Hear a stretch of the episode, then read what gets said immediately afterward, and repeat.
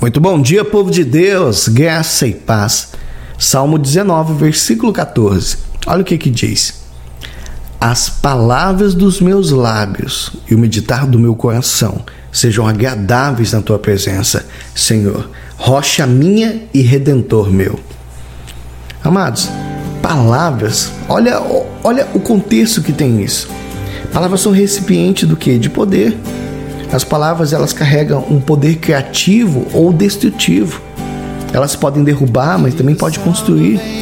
E Deus não criou os nossos lábios, guarde isso no teu coração, para trazer prejuízo nem para você, que se autodifama, e nem para os outros. São por causa dessas más palavras, as palavras sendo usadas de forma errada, que traumas estão sendo criados, confianças estão sendo quebradas, as pessoas estão sendo difamadas, estão sendo expostas de forma desnecessária. Cada ressentimento que ganha espaço no coração de alguém, uma autoimagem, por exemplo, é abalada. É o que o inimigo mais quer, que a nossa boca seja um instrumento de divisão, de contenda mesmo. Palavras usadas de forma incorreta têm causado feridas, tem sido um canal de maldição, amados. E em contrapartida, quando nós falamos de boas palavras, podem fazer o quê?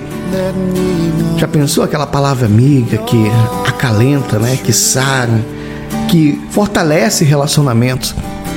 Já elogiou alguém, né? Quando você reforça as qualidades dela, né? Faz com que ela se sinta segura para melhorar até o que ela já tem de bom, e elas se esforçam para transformar os defeitos em virtudes. E quando você fala, por exemplo, de palavras proféticas, elas trazem à existência coisas que não existem ainda. Move o sobrenatural. Palavras de encorajamento ressuscitam sonhos, geram vida por onde ecoa. Olha o tempo que nós estamos vivendo hoje. Nós precisamos ser semeadores de palavras positivas. Por quê? Palavras positivas são carregadas de amor, e Deus pode agir de forma poderosa através delas. As palavras certas, elas contribuem para quê? Para um futuro melhor.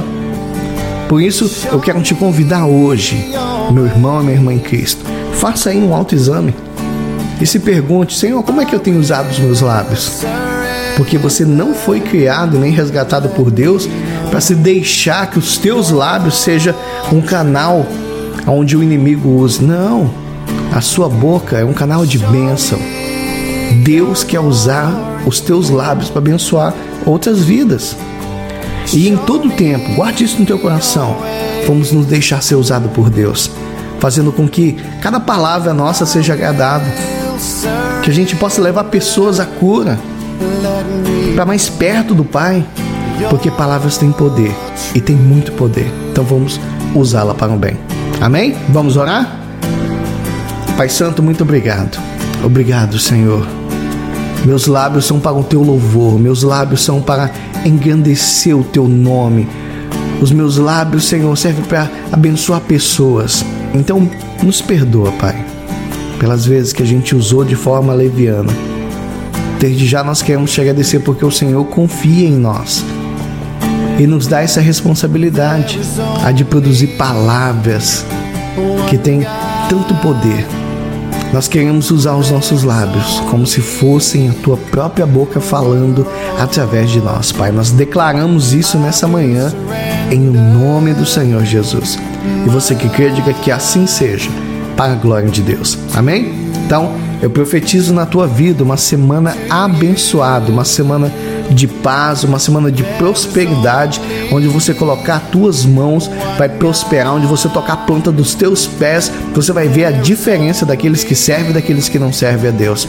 Profetizo na tua semana que a tua mente seja uma mente de sabedoria, uma mente criativa diante do Senhor, e que o Senhor use os seus lábios para poder resgatar aqueles que estão desanimados, oprimidos e sobrecarregados.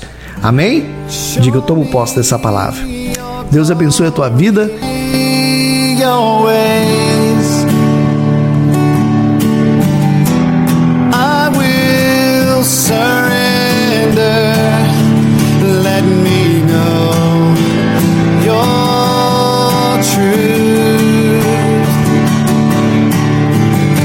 Show me your glory.